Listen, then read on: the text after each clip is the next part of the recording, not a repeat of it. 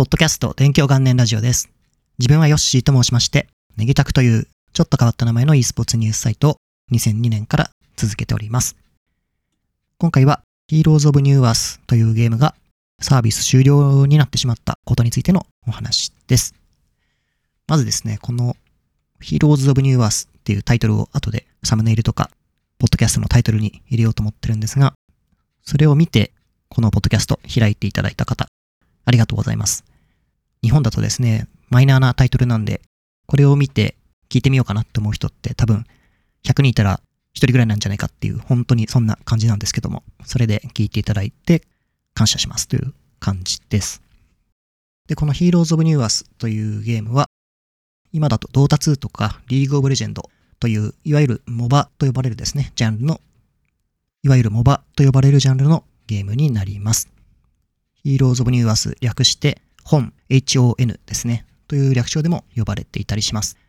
なので自分がこのポッドキャストの中で本と言ったら、この Heroes of New Earth のことだと思ってください。ブックという意味での本ではないのでよろしくお願いします。で、この本っていうゲームなんですけども、自分は相当にプレイしたゲームになります。ですが、2022年の6月20日ですね、にサービスが終了になりました。リリースされたのが2010年なんで、約12年で歴史が終了したことになります。e スポーツの展開とかもあったりして、すごく面白いタイトルだったんですが、すごくですね、残念だなと思ってます。で、この MOBA の歴史、結構面白いんですけど、かなり複雑で説明するのが難しいんですけども、さらに間違ってると詳しい人に怒られるのもちょっと怖いような感じなんですが、まあこの本を紹介するためにざっくり説明します。で、もともとはドータオールスターズっていうですね、原型となるゲームがあって、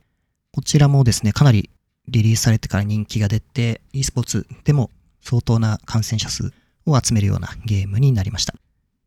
で、これもともとユーザーが作ったゲームなんですが、まあ、こういう面白いゲームが出てくるとですね、いろいろ不満な点とかを解消した、こう、俺が考える最強版みたいなのを作りたいっていうゲーム開発者の方が出てきます。で、そういう流れで出てきたのが、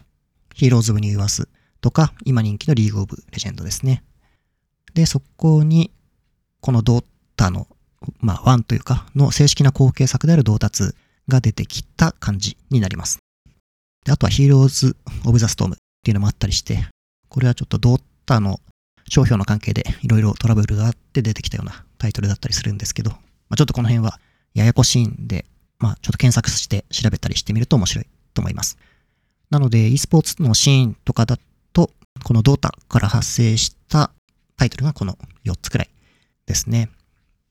で、Heroes of the Storm っていうのは2019年に e スポーツの大型展開をやめることを決断して、結構モバのシーンからはちょっと最初に一歩引いたような感じになりました。これはブリザードっていうスタークラフトとか作ってるところのゲームです。で、Heroes of New Earth もですね、それよりも前に結構ドッター2とリーグオブレジェンドに人気を奪われていく感じで、結構ですね、人がどんどん減ってるような状況でした。で、東南アジアですごく一部の地域ですね。で、爆発的な人気があって、それそれを元に生き残っていて、タイで世界大会毎年やったりして続いていたんですが、まあ、ついに終わってしまったっていうことです。なので、こう、e スポーツのティア1と呼ばれるようなメインの大型タイトルとして残ってるモバは、このドータ2とリーグオブレジェンドの2つっていうのが現状ですね。で、自分は一応この4つのタイトル全部やってました。で、最初にやったのはこの本ですね。Heroes of New Earth でした。で、これは本当に中毒性がやばいゲームで、最初全くやる気がなかったんですけど、友達に誘われてやったが上にはまってしまって、で、社会人になってからも朝の4時くらいまでやって、その後仕事に行くみたいなことをするような生活をしていたことがあるくらいめちゃくちゃハマってました。で、勝つとめちゃくちゃ嬉しいんですが、負けるともう凄まじく悔しいゲームで、なんかこうですね、勝っても負けてもやめられないっていうのがこのゲームをどんどんやってしまう理由でした。なのでみんなもう勝ちたいから本気度っていうのがやばくて、オンラインでマッチングした知らない人から罵倒のチャットが飛んでくるとか、そんなのはもう当たり前で、親しい友人で集まって一緒にやろうって言っても、ここで怒ったり喧嘩になったりっていうのももうしょっちゅうあるゲームでした。で、なんかすごく、その中で一番自分が覚えてるのは、スキルの使い方みたいな話ですごい口論になったことがあります。これはどういうことかっていうと、スキルを入れるのが1秒早いんだよっていうような感じのことを確か言われて、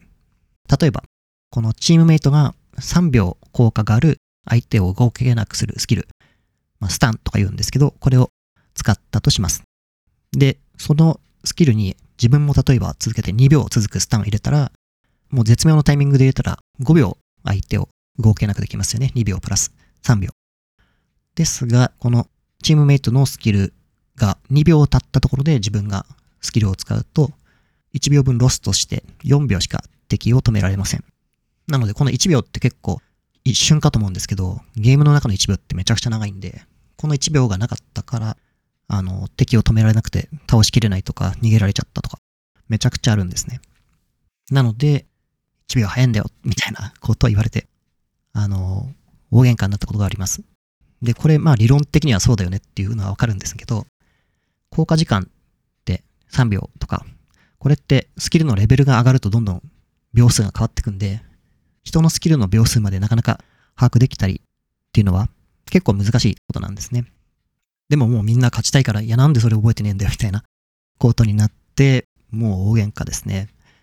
で、今度はそういうことを言ってる人が、今度スキルをミスって外したりすると、まあ、何外してんだみたいのがあって、もうこれでめちゃくちゃな喧嘩をしながらプレイするっていう感じでした。で、まあこれ今聞いてくれてる方は、いやなんでそんなひどい悪口言い合うようなゲームをやってたんですかって思うかもしれませんが、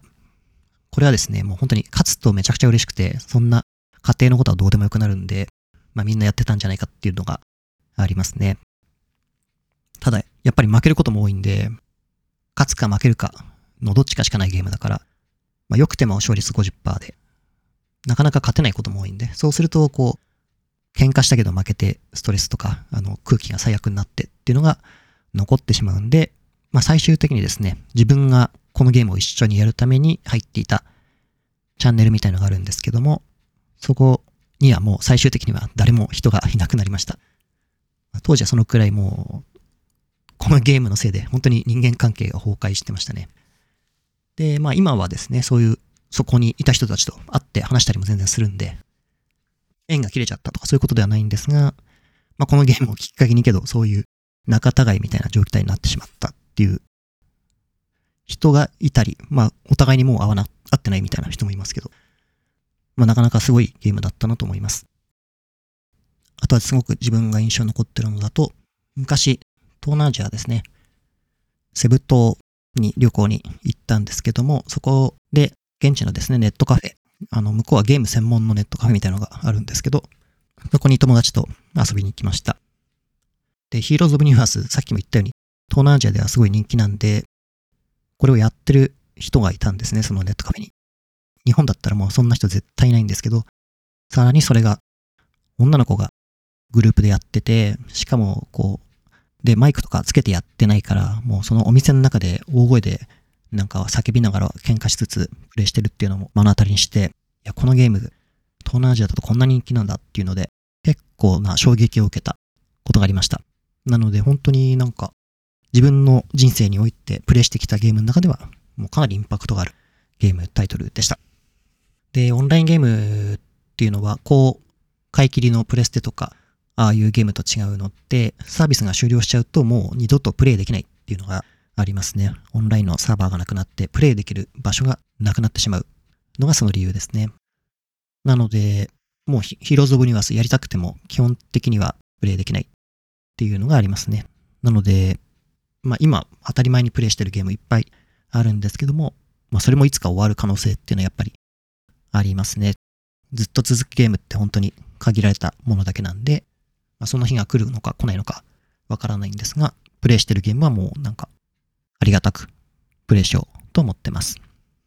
まあ、今はですね、ヒーローズ・オブ・ニューアースなくなっちゃって、自分は同達の方に移動するのを選んだんで、今は同達、本当に毎日くらいプレイしてますね。はい。っていう感じのポッドキャストでした。近況的なところで言いますと、今週の土曜と日曜ですね、バロラントの公式大会のプレイオフが埼玉スーパーアリーナで開催されます。こちらは自分は取材で参加させていただけることになったので、2日とも行こうと思ってます。2日で1万人ずつ合計2万人来るような人気のあるゲームになって、たくさんの人が来るんですが、その中にですね、この自分がバロラントのルーツでもあるカウンターストライクっていうゲームがあるんですけど、これにハマるきっかけを作ってくれた友人もやってくるっていうのを聞きました。多分始めたのって2000年くらいだと思うんですけど、で、その友人がやっていたのを見て興味を持って自分もカウンターストライク始めて、最終的にはそのカウンターストライクのサイトとか、e スポーツのニュースサイトをやるってことにつながっていったんで、まあ結構彼がいなかったら今、ポッドキャストで話をしてるってこともなかったかもしれないんですけど、プレイオフのチケット当たったよっていうのが、ダイレクトメッセージ来てたんで、まあ、数年ぶりに会場で会えるんじゃないかなと楽しみにしてます。ということで来週も金曜日に更新を予定しています。おそらくこの大会の話になるんじゃないかなと思います。ここまで聞いていただきましてありがとうございました。